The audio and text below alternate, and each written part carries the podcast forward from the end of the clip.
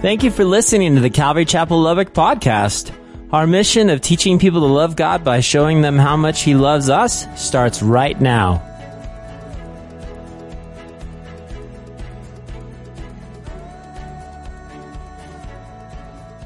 Okay, guys, remember where we left off, guys, uh, a few weeks ago? We saw that Jacob, if you recall, left his home and he made his way to Haran. Some of your translations might say Padanaram. Okay, and uh, either way, he's gone about 500 miles away from mom and dad. You guys recall the story, right? Isaac, if you recall, Isaac really, really loved both his kids but he favored Esau a little bit more. If you recall, Esau, um, he was his favorite. Esau went out. Esau was the manly man. Esau was the brawny guy, if you will, right? He had the beard and he was going out and he's chopping wood, he's killing, he's just bringing home. That's what Esau loved. But I wanted to remind you that they loved both their kids. Okay, you understand that. It, it wasn't that Esau it wasn't that it wasn't that Isaac was like, "No, I don't like Jacob." They were twins. They loved him both. It just he just favored a, a, little bit more. Well, we know the story. Jacob's mother, right, really loved both children, but she favored uh, she favored what Jacob. Right? Jacob was not a hunter. He was not a brawny man. He was not, he was an inside Mr. Clean kind of guy. Okay? He wanted to learn how to cook. He wanted to be around mom. He, he liked the inside. He didn't really want to get dirty, if you will. Okay, and so that's what was going. And if you remember, as the story goes, Jacob, right, stole Esau's birthright. Do you guys remember? With a bowl of green chili stew. You go, Ben, the Bible doesn't say it was green chili stew. I think it was, okay? It was just good green chili. I would give up my birth. No, I wouldn't give up my birthright for, uh, for some green chili stew. But we know that, that Jacob, we know that he stole that from Esau. Okay? Now, again, Esau, if you're taking note, I want you to write this down. I think it brings so much merit. Esau has always been a type of the flesh. Look at me, church. We're always going to battle the flesh. The flesh is going to wage against the spirit. Your spirit wants to worship. Your spirit wants to praise God, but your flesh goes, ah, uh, it's go time. And, they, and, and you'll battle. And Esau's always the type of the flesh. Now, which one are you going to give in to? Which one are you going to succumb to? Which one are you going to really follow? Are you going to follow the Spirit? Oh, God, I'm going to serve you. I'm going to love you. I'm going to do what's right. God, you're my everything. You're my all in all. Or are you going to do the flesh? And what the flesh wants to do. You see, the flesh, guys, will give us a, a moment of gratification. Just a moment. Oh, that feels good. Amen. Woo! But it's just a moment compared to eternity. And so we have to really understand Esau is a type of the flesh, and he's walking in the flesh and he's gratifying the flesh. And do you remember? Do you remember what Esau said when he came into his birthright? In Genesis 25, listen to this.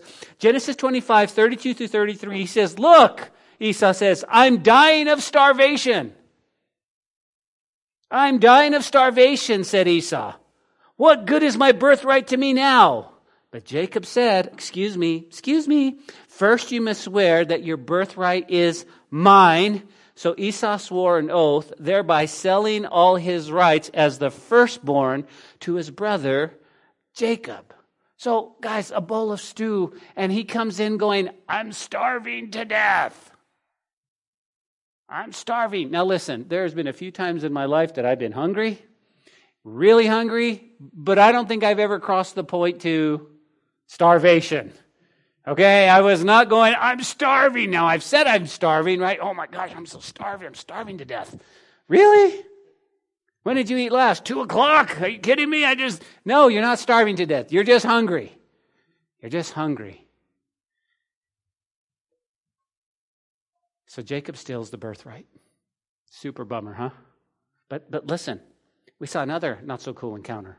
You go, what happened? Guys, then there was a blessing. Isaac thought he was about to be at the end of his life.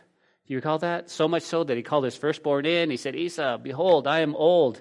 And he says this, I don't know the day of my death. That's what, that's what he said.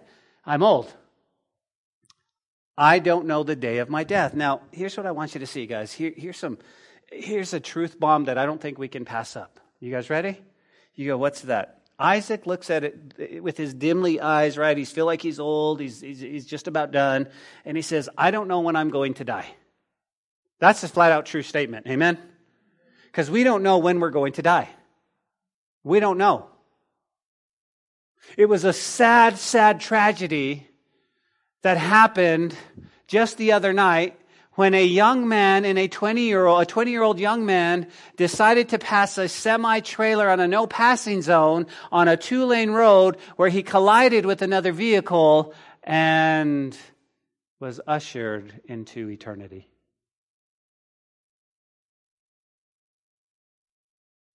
Guys, listen, people didn't get up that morning going, hey, we're, we're going to go do this. And uh, when we're driving back late at 7 o'clock at night, we're going to meet Jesus. None of us say that because we don't know the time of our death. We don't know when we're, we just don't know. And, and, and this is exactly what he says. He says, I don't know when I'm going to die. And I want you to, I want you to really meditate on that. Why? I want you to see if you caught that. Listen, none of us knows. As a matter of fact, here's the thing that Isaac actually lived another 43 years after he said that.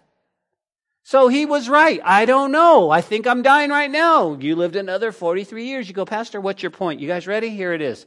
Two things that we know from Scripture. You go, what's that? Number one, none of us know when we're going to die. Can I get an amen on that? But we do know, listen to me, we do know if the Lord doesn't come back soon, we will all face that day.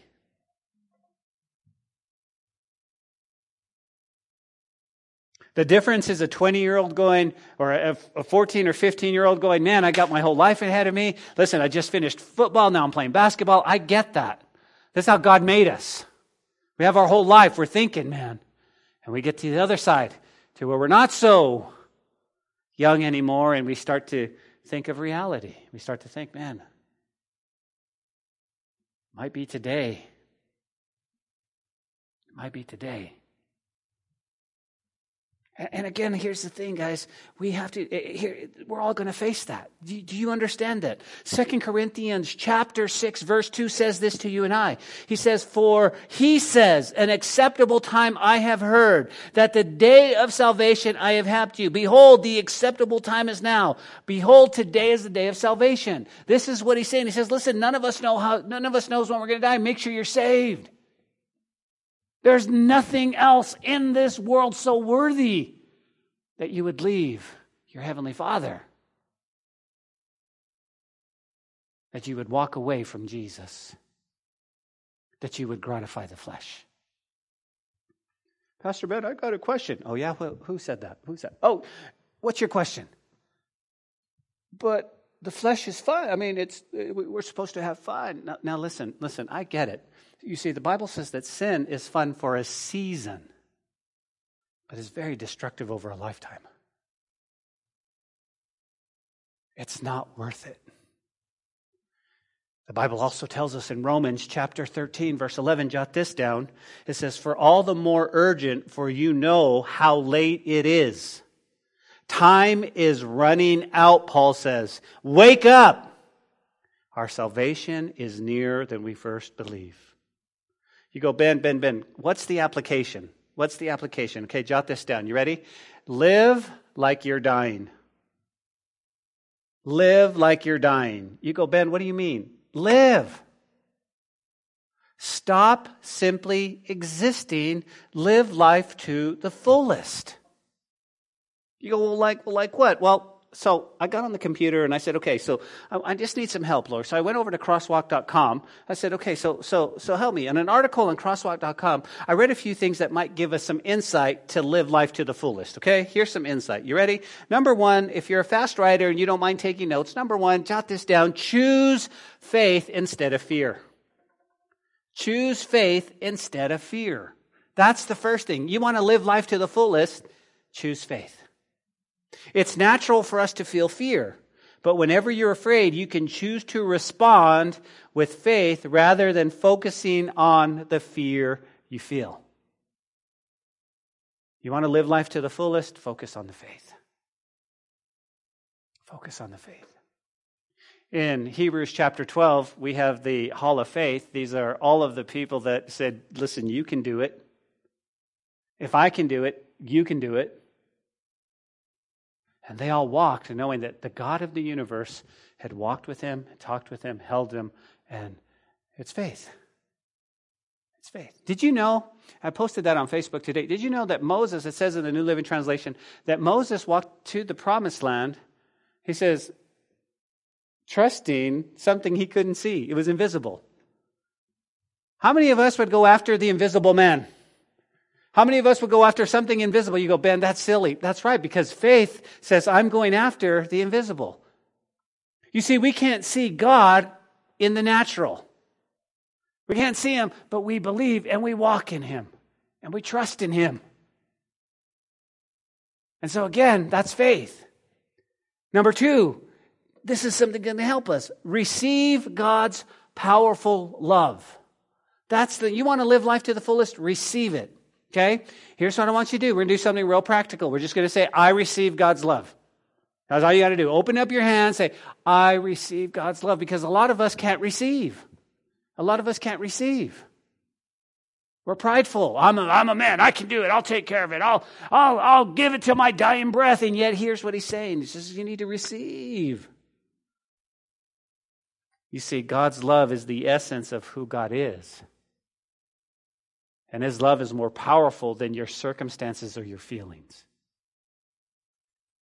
You can count on loving, on, a, on God loving you completely and unconditionally at all times and in all situations.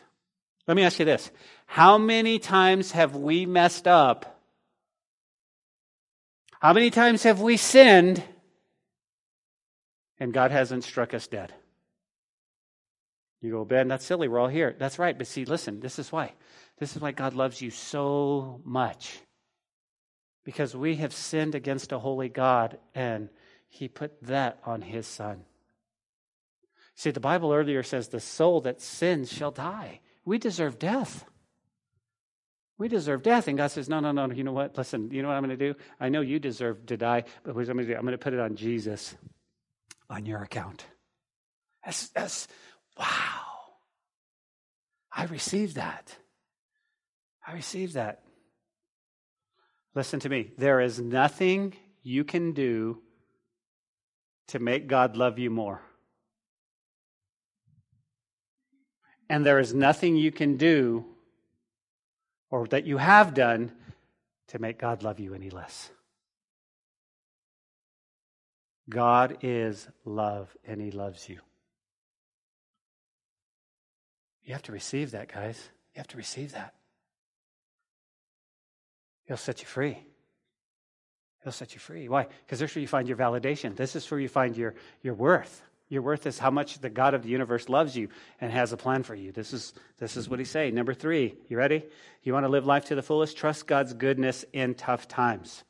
Trust God's goodness in tough times. Now, listen, I know y'all are amazing and you don't have any tough times in your life. You go, Ben, you're silly. We all have tough times in our life, don't we? But are we trusting, are we trusting God's goodness? Can we be real in church? Is this a safe place? Because we don't. And the devil comes in, he goes, Man, God's have, God has it out for you, man. God wants to see you. God, God, God's mad at you. He's up, he's up in heaven just shaking his head and he just, he's going to teach you a lesson. That's not God's goodness. You know what God's goodness is? Is he says, Oh, my, my son, my daughter, my, my creation, my, Wow. I know it's a tough time. I know it's a tough time, but I'm walking with you. I'm walking with you. Number four, expect, everybody say expect, God to answer your prayers. How many of you honestly expect God to answer your prayer? And we, none of us will raise our hands. I mean, we really, I mean, really expect Him. Really pray with expectation. Why?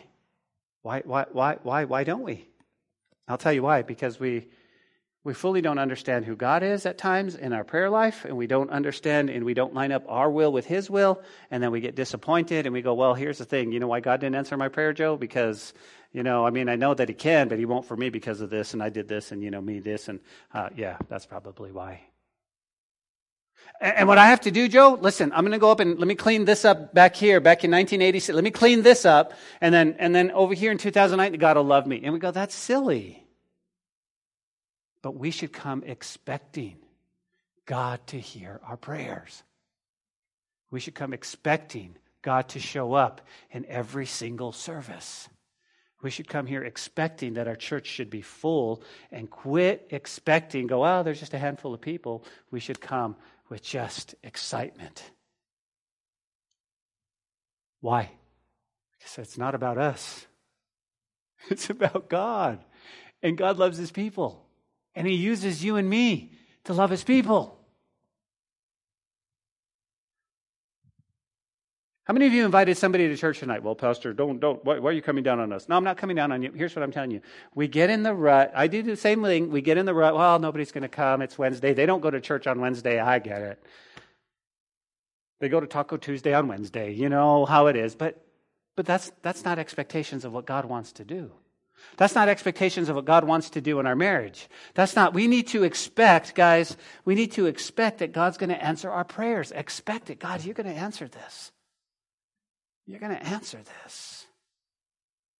When you pray, do so with faith that God will answer your prayers according to what's best.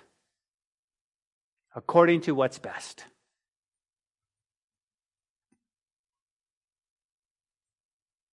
Trust me, we could be here all night of me telling you stories about that. You go, what do you mean? Well, I better not get into it, but I'll tell you privately uh, my little story about that. Nathalie was reminding me of that this morning, early in the morning. Thank you, sweetie. Appreciate that. Yep, yep. Okay, back in our study. Back in our study. Jacob steals the blessings from Esau with an elaborate scheme from his mother, so much so that Esau saw red, no pun intended, when he came to see his brother that Jacob had to join. You know what he had to do? He had to join the witness protection program. You go, Ben, what do you mean? He had to go to Haran. That's how bad it was at home. Why? Because Esau was about to kill him. Esau was about to kill him. I mean, this is not good. Okay? And so this is what's going on. So Jacob, he bolts to Haran. And what happened? You guys ready? The boy fell in love. The boy fell in love. Do you remember? He, he meets God along the way. Okay. That's the place called Bethel. Okay, so he meets God. He meets God along the way, but on the way, he, on the way to Haran, he meets God, but he keeps going. And then what happens? Then he sees Rachel, and all of a sudden, dum dum dum dum. His heart beats out of his chest. Why? Because you know when Jacob saw I mean, he was smitten, that boy was smitten down to his socks. I'm telling you right now. He was. And you go, Pastor, how do you know? Because Jacob does two things. These are two things you do when you're in love. What do you mean? The first thing you do is you try to get rid of the other fellas. Okay? You see the girl, oh, she's single. Hey, you, you boys got to go you know? And, and that's what he tries to do. Verse 4, he says, Man, they got to go, right? And uh, I did that. I did that same thing many years ago. You go, why? Man, when I saw Nathalie, the first thing I knew is I had to put a ring around her finger. I will never forget it, guys. I'll never forget it. There she was on her knees picking flowers. And I thought, oh my. What? You know,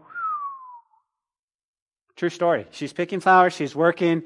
I'm in the produce department, and I'm just bumping into stuff, you know, looking at her. And so I go to her, and I was like, me being the you know godly man that I was at the ripe age of 19, looked at her and said, "Hey, um, say one for me." Yeah, she had that same look. She's like, "What?" She had that same look. She's like, "What?" I said, "Say one for me." And she kind of looked at me like, You're really weird. And, and she sat there like that. And, and, and I said, No, if you're on your knees, I figured you were praying. Say a prayer for me. And she went, Ha ha ha. She got up and walked back. I was like, Don't use that line, guys, okay? That doesn't work. I had to work harder after that, okay? So don't use that. But, but I thought, wow, wow. And uh, so after a while, I wore her down. Uh, like Urkel, right? I'm wearing you down, right? So I married her. We had vows. Okay? And then um, I also had two kids with her to seal the deal, right? Because kids are instant boy repellent. Okay? You just know. She's married and has kids. She's off limits. So that's what Jacob does, right? That's what Jacob does. And even today, my wife is so beautiful that I almost get in fistfights everywhere we go. And she knows the Tocqueville story. Ask her about that. I mean, she knows about that. What else does Jacob do? He's in love. He's in love. What happened, right? He moves a giant rock so Rachel can water the sheep. Guys, think about it. Men, what happened to us? We used to move rocks for our girls. We used to do whatever it is. Are you kidding me? Oh, oh, baby, will you drive over to so and so? I really want to shake. Well, that's like in the other county. That's like 50 miles away. You got it, baby. I'll do it. I'll go get you anything you want. We would do that. Now she calls from the other room. Hey, can you bring me a glass of water? Uh, oh, wow, I'm over here. You want water? You want me? Oh, I'm just like, I have to get the glass and everything. What happened to us, man? What happened to us? We used to do anything for them. We valued them. And then life seemed to put the kibosh, doesn't it, on our intense love for them. You go, Pastor, what should I do? What should I do? Okay, men, ask me, what should I do? If you're married, what should I do? Thank you.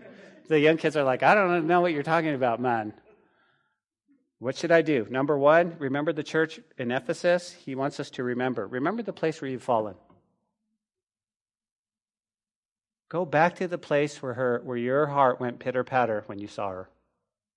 Go back to that place. Number two, repent. Change your mind, and your heart will follow.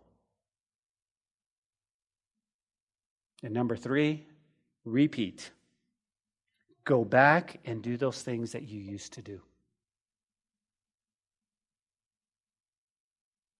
Guys, that's what that's what we we we have to do. Why? Because if you're married, if you're married, those you kind of get in a comfort zone, man. You kind of get it's like the longer you're married, you're like in a Winnebago, right, with the cruise control on. That's how you kind of look at it. You're real comfortable. Things are really good. You're not in that you know 1947 Chevy truck that bounce all over. You're you're a little bit more comfortable, and we lose that. We've got to we've got to remember.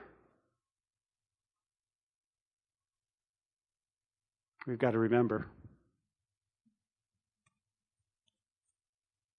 So Jacob's, Jacob's in love. And now the double dealer gets what's coming to him. Remember? So let's pick it up in verse 15. We'll read just the five verses, okay? And then we'll jump into our text, okay? Go back, Genesis 29, verse 15 says Then Laban said to Jacob, Because you are my relative, should you therefore serve me for nothing? Tell me, what should your wages be?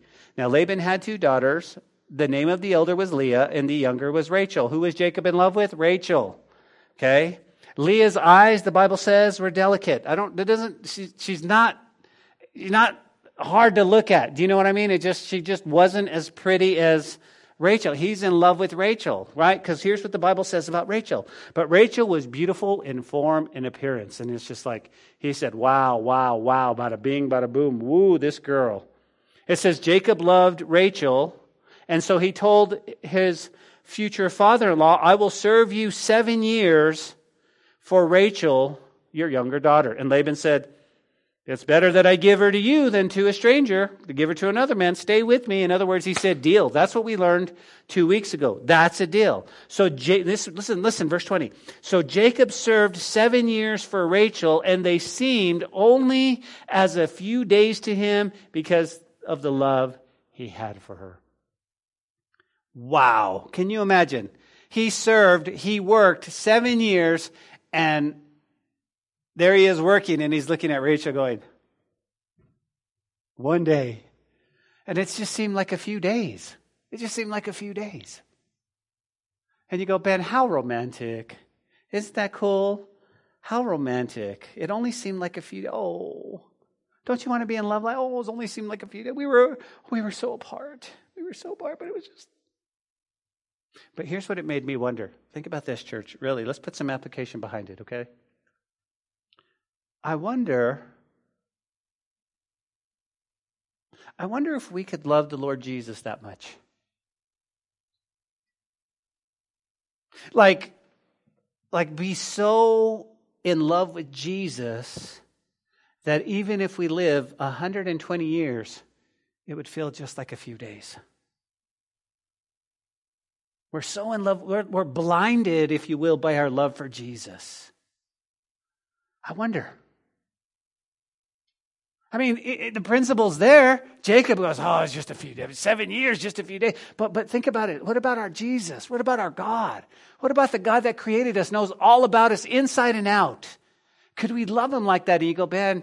Listen, I, I appreciate your preaching. Amen, brother Rocket. But but seriously, I mean, I, this is let's talk real world, and I'll tell you why. This is exactly what I came up with. Let's talk about real world, okay? And you go, why? So what happens? Listen to me, church. What happens when we can't or we don't love him? What happens? You go, what do you mean? Sometimes our misunderstandings of who Jesus is and what he's doing in our lives or in the world well those misunderstandings often hinders our complete unadulterated love for him. Let me say that again we walk by faith and we, we sort of figure out what Jesus is going to do and he's going to do in our lives and in the world. And when that doesn't happen, we have a misunderstanding. And so that hinders our love, our complete love for him. It stops us cold. It's, it's like a, it's like a, a, you're running a race on a track and somebody puts those those hurdles in your way you start to fall what's going on and and you want to love jesus but but we've had some hurts We've had some expectations from God and what, and what He should be doing in our lives and, and how come He didn't stop this and how come He didn't work there and, and, and, and, is anybody with me? Listen to this story. It's a sad story that I found, but listen to this story, okay? This is a story from an unknown person. Listen to this. He says, I grew up in church. I know the Bible well. But now I'm positive that God left me. Like Saul, I'm empty and it seems pointless to live. I'm basically a corpse walking around. I have no joy, peace, patience, or kindness. No fruit of the Spirit. How can I have the fruit of the Spirit when God has left me?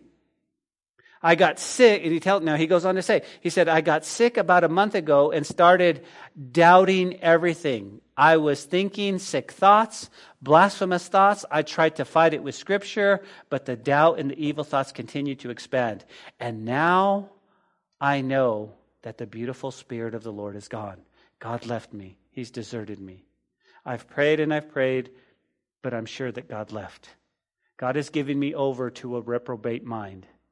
Now nothing affects me. My heart is hard. And I know the Bible is God's word and that Jesus is God's son and that he gave me the Holy Spirit to dwell in those who believe. I know God is even if he gave me over to a reprobate mind. I will continue to let people know that he is true even though God has left me. And I read that. I was like, what? Where would we get that? Where would we get the fact that our Heavenly Father has left us? And again, think about this, guys. There's some things we need to remember that God will never leave you nor forsake you. But we need to remember that God does a few things in our lives. You ready? Jot this down. This is so key. You go, what's that? God tests the righteous. Psalm 11, verse 5 tells us that. Jeremiah 20, verse 12. He tests the righteous. He disciplines or trains those that are His. There's going to be testing in your life, there's going to be trials in your life.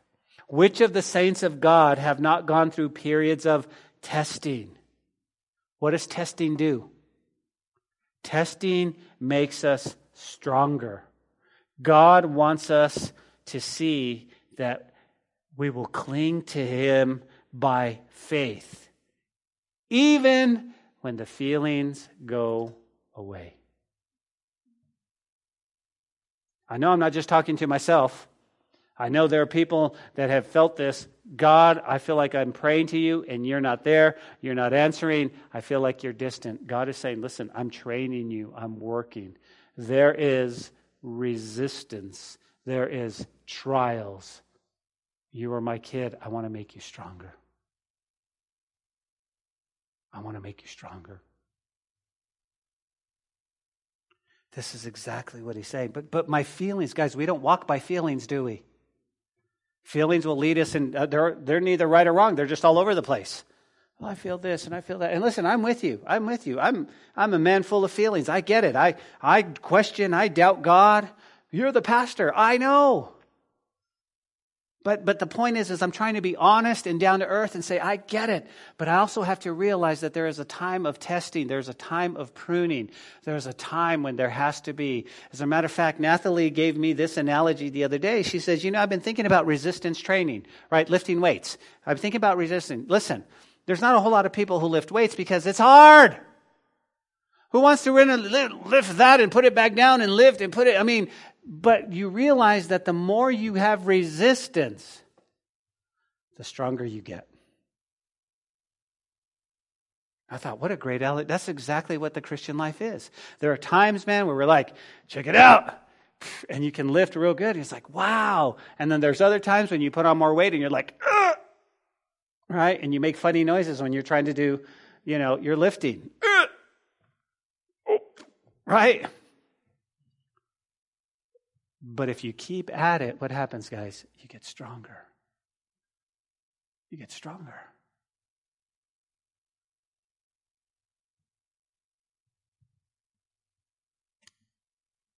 Josh a while back was talking about they had went to the gym and he was talking about doing some bench presses. He was doing oh you know and guys are real interested in bench press. Like hey how much did you bench, bro? You know, how much, how much did you, hey, how much did you, and so I asked Josh, how much, where, where do you guys think? Said, we, well, we benched one, 185. I said, 185, that's pretty good. He said, our first time there, we hadn't benched, but 185 is pretty heavy. And I was like, wow, cool. I was like, okay. So when I went to the gym, I was like, okay, what's 185? And if, okay, that's 115. Okay, so, boom. I'm like, oh, okay. Uh, so I put another 35, and I sat down and went like this. Uh, no.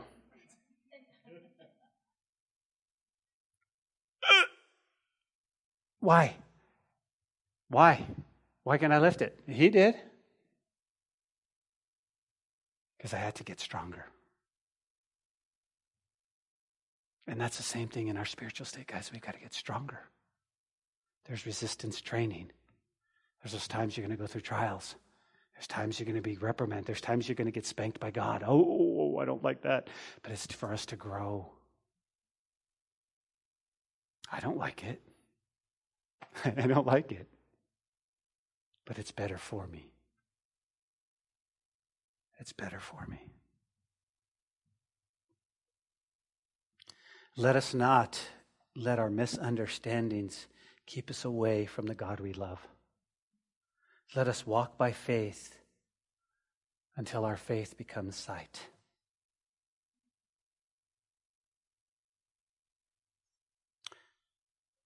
So, picking up our text for tonight, guys, let's go to a wedding, okay? We're invited to a wedding. Verse 21 Then Jacob said to Laban, Give me my wife, for my days are fulfilled, that I may go into her. And Laban gathered together all the men of the place, and he made a feast. Man, we're going to a wedding. This is so cool, right? But remember the cultural weddings, seven days event, right? Starting off with the first night together. Seven days. You partied for seven days, right? We should bring that back. I'm, I'm going to opt to bring back the American seven day wedding, right? You can eat and have a blast for seven days. Well, that's what happened, right? Now, it came to pass, guys, verse 23, in the evening that Laban took Leah, his daughter, and brought her to Jacob. Er, time out. He, he's marrying Rachel, not Leah. What happened, right? And so Laban, right, gave his maid Zilpah to his daughter Leah as a maid, and it came to pass, listen, guys, in the morning, that behold, it was Leah. And Jacob said to Laban, What is this that you have done to me? Was it not for Rachel I served you? Why have you deceived me? Wow, guys, ready? The double dealer, the deceiver himself, just got double dealed. You got that? The con artist just got con. Jacob, Jacob reaped really what he sown all his life. You go, what's that? Deception. He said, I worked hard for Rachel and I got Leah instead.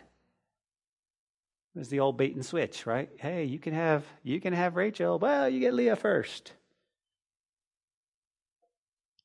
Here's the thing, guys. Here's the life verse we, we need to remember. Galatians chapter 6, verse 7, as Paul is writing to the church in Galatia, he says, Do not be deceived. God is not mocked. Whatever a man sows, he will also reap. Listen to me. When you sow good things and you sow spiritual things, and you, you're going to reap those things. When you sow, listen, God is not mocked. God, don't take God out of the equation. If you're gonna, if you're going to sow ugliness, hatefulness, jealousy, all of these things, deceitfulness, you are going to reap those things.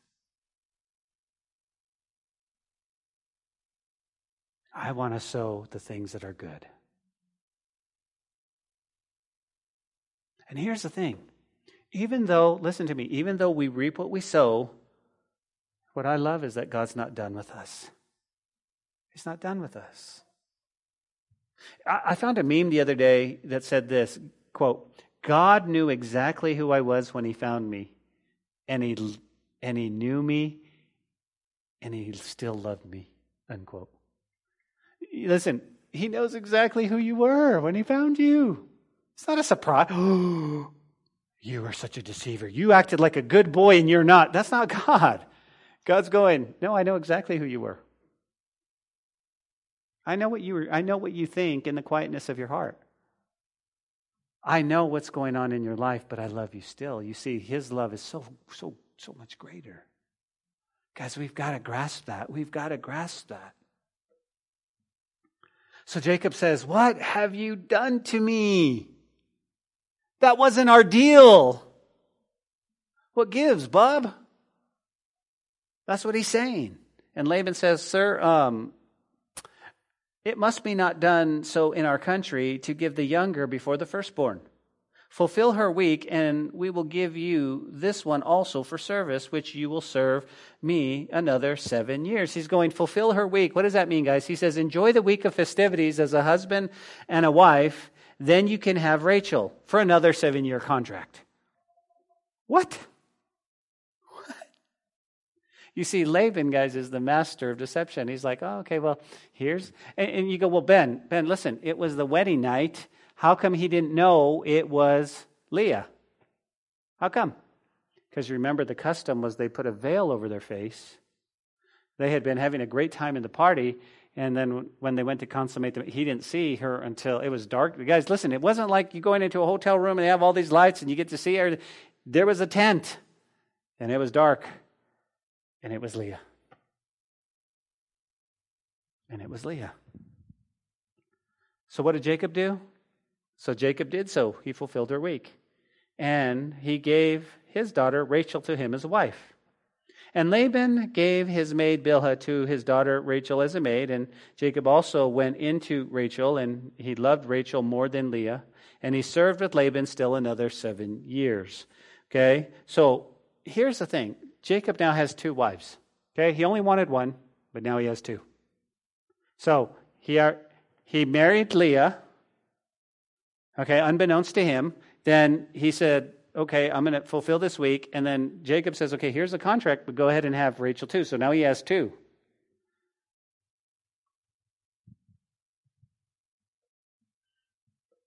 Now, a couple of thoughts before we move into Leah's testimony. You go, what's that? Jacob loved Rachel that he was willing to serve another seven years. Actually, it's more than that. And although he was deceived by Laban, guys, we often forget that Leah, she wasn't a pawn in some game. And Leah had feelings. She was hurt. Can you imagine? Can you imagine growing up as Leah? You don't have any prospects. This guy comes into town. He's in love with your younger sister.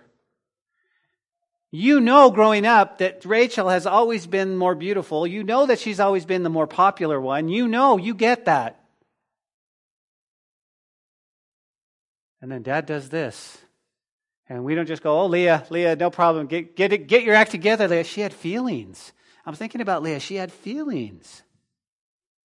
And she realized that her husband now loved Rachel more than he loved her. And the second thing I want to point out is, is Jacob's not wrong in loving Rachel.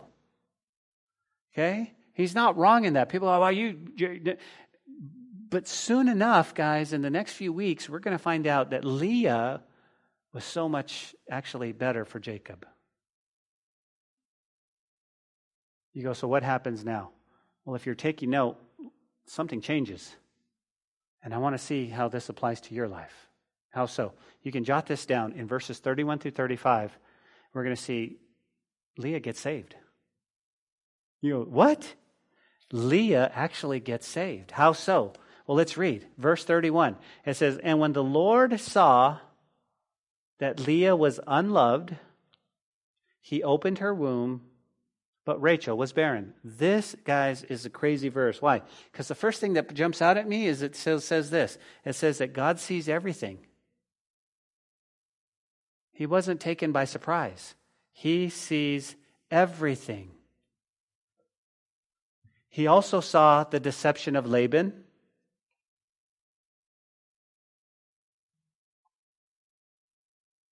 But see, God's true love is free will to love Him.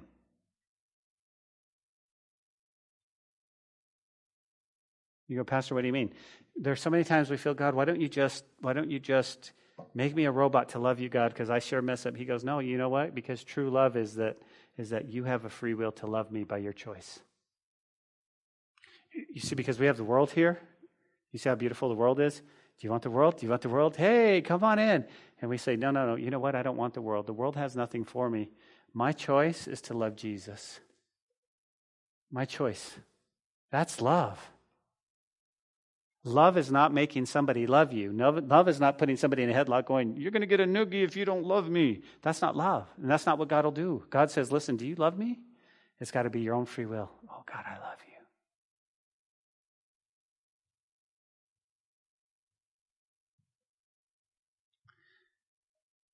Guys, we have a free will to love God regardless of our life circumstances. Our choice to love Him in good times as well as tough times. Pastor, what do you mean? Our love for God should not be determined on our circumstances. Things are going good. Jesus, I love you. You know, we're having a great time, man. We're on top of the mountain, man. How do you doing? Man, I love God. God is great. Amen. Amen. God is good all the time. Well, you know, we're just super stoked, man. And those are great times. The key is, is that when you're going through a really rough time, and you're going through a really trial, and you're going through a really hard time, that you can sit and go, God, I still love you. My, my life circumstances don't change my love for you.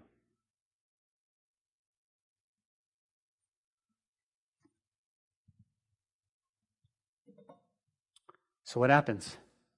Verse 32 And Leah conceived, and she bore a son. Listen, this is a good thing, okay? Because every Jewish male wanted a son. They want a son to, guys, to um, pass on the legacy. That, this is a good thing. So Leah gets pregnant. Rachel can't have kids. And she called his name, help me out, guys, Reuben. Why did she call him Reuben? She said, For sure, for the Lord has surely looked on my affliction. Now, therefore, my husband will love me. Okay? If you got a pencil handy, here's what I want you to write down. Okay? Leah's eyes are on her husband. This is what she, she said. I mean, he, here's the thing we get a good indication of Leah's walk with God by the name she gives her boys. You go, why? Because she says, Reuben, he actually, it actually means to see a son. In other words, it's looking for man's approval. And what she's saying, in essence, is, I did good, right? I did good. So now you got to love me. That's what Reuben means. I did good. I, I got you a son. So now you have to love me. But that's what we do with God, don't we? That's we, we think we're bartering with God a little bit. Hey, God, listen, I've, I've done really good this week. How many of you done good this week? I've done so good this week that, that, that God, you got to love me and you got to bless me because I've done good. That's not how God operates. Because who are, who are our eyes on at that point? Ourselves. Right? They're not on God. We're going, God, you have to bless me. We can't barter with God. We, God doesn't owe us anything. And that's where Leah's eyes are on. Well, then she conceives again, and she bore a son. And she says, Because the Lord has heard that I am unloved, he's therefore giving me this son also, and I will call his name Simeon. Okay, I'm excited. Why? Because Leah's getting a little bit closer. She's not there yet. Okay, she's not there. She's just a little bit later. Why? Because, because think about it. Here's what she's saying. Simeon, his name means God hears me now. God heard my prayer. Okay? My eyes aren't on Lord, but I'm praying. But I'm praying. And so I'm going to name this one. Listen, listen, Jacob, I've given you two boys. Rachel, although she's beautiful, she hasn't given you any. I've given you, you've got to love me now. God heard my prayer. God heard me that I felt unloved. Wow. Guys, this is where a lot of people dwell. You go, Pastor, I'm not sure what you mean. They know a lot about the Bible, they know a lot about Jesus, they pray, and some even go to church, but they haven't made a full commitment to Jesus. And they walk away saying, God hears me, and I'm good. I'm good. God heard my prayer. That's like you going swimming and never getting in the pool. That's like you going, Ooh, there's some water. I put my big toe in it. Cool. I went swimming. I'm good. No, you put your big toe in. What, what God wants you to do is He says, Man, you've never made that full commitment. You never jumped in. But I want you to think about that, guys, in our walks with God. Because God wants us to have a fully devoted, be a fully devoted follower of Jesus Christ, completely, all things surrendered to Him. All things. Listen, God doesn't want Him to be just a part of your life somewhere that you can fit in. That's not what it should be. You, you should be all in. You should be all in. You should be so super stoked and com- committed to Him. So she conceived, the Bible says, and she bore another son. Now, she says, listen, now, this time, my husband will become attached to me because I have borne him three sons. Therefore, she called the name Levi. Now, Pastor, is she, is she there? Almost. She conceived another son. She names him Levi. His name means joined or attached. But where's her eyes? Where's her focus, guys? Her focus isn't on the Lord. It's on the, listen, I'm, now he's going to love me. Now he's got to love me. Now he's got to love me. See, Leah literally naming her boys what she feels in her heart. Now my husband will be joined to me. This has to work. This has to work. But see, Leah gets saved. Leah gets saved, right? You go, what do you mean?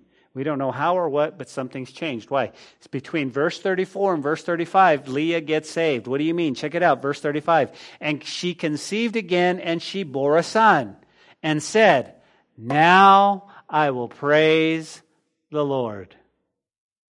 Therefore, she called his name Judah, and she stopped bearing. Listen, did you guys catch it? Did you catch that? You go, what do you mean? It wasn't about Jacob anymore. Her life didn't revolve around Jacob anymore. It wasn't like, oh, now you got to love me. I gave you a son. Oh, now you're attached to me. Oh, you've got to you've got to love me. She goes, I'm pregnant. And you know what it is? I'm going to praise the Lord. I'm going to praise the Lord. What changed? She got saved, dude. She got saved. Her final son, guys, is all about Jesus. Why? Because Judah means praise the Lord. Praise the Lord. Leah gets saved because her heart has changed. It's not about a man anymore, it's about the Son of Man. It's about the Son of Man. Do you realize that Jesus came out of the tribe of Judah? That's the tribe he came from.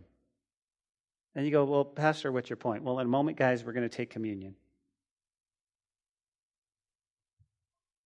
Let me just say this to you right now. None of us are worthy to take communion. We've been walking in a dirty world and stuff has just jumped all over us. But God knows that. And He says, if you'll just confess that, if you'll just confess it, then it's a celebration. You see, because when we come to partake in communion, what we're doing is we're, in essence, believing by faith that Jesus Christ died on the cross, that He was buried and on the third day, he rose again. And here's what we're saying we're saying that he's going to come back for us soon. Do you realize that? You see, we've been brought up in communion. go, well, do you have open communion or closed communion? Here's what we have about communion. If you know Jesus Christ as your Lord and Savior, then I know you're saved. But, Pastor, I've sinned. We've all sinned. We've all sinned and fallen short of the glory, but His blood covers and cleanses us. But here's what I want to show you Leah bore four sons. Three of them, she had her eyes on man. And something changed. The last time she said, I have my eyes on God. And maybe there's some of us here tonight that have had our eyes on man, circumstances, the world, things. And tonight he's saying, knock, knock, knock, knock, knock, knock. Turn your eyes upon Jesus. Look full in his wonderful face. Praise him. That's what, that's what the Bible says. That's what is going on.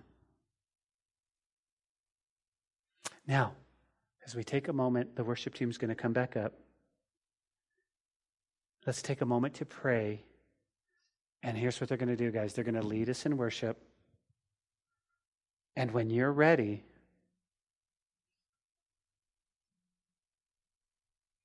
and you come up, you spend some time with Jesus, and you say, God, I'm not worthy. But you just say the word, and I'll be clean.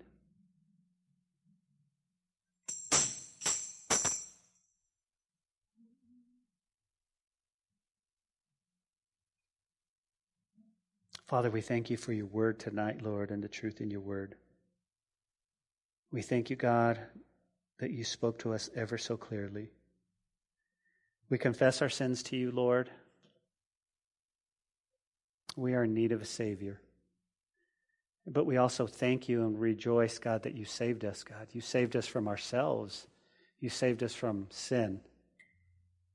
And although we're not perfect, God, and we blow it, we're sorry. Help us to repent. Lord, as we come to the communion table, I pray that your blood would cleanse us from all unrighteousness and all ungodliness, that our eyes would be upon you. Father, we confess our sin that we've put our trust in men. We've wanted, we've wanted worldly things more than we wanted godly things. Lord, we've, we've traded temporary pleasures for our walks with you. We've compromised in our hearts, O oh Lord. And so tonight, God, as we worship you, as we pray, as we sing, it's not about the worship, and it's, it's, about, it's about being right with you. So, Lord, we thank you. We love you, Lord. It's in Jesus' name. Amen and amen. As the team leads us in worship, guys, take a moment, pray, confess your sins, pray with each other. And when you're ready, come on up, spend time in His presence. Worship Him, guys. There's, there's, there's no one else worthy of our worship than God.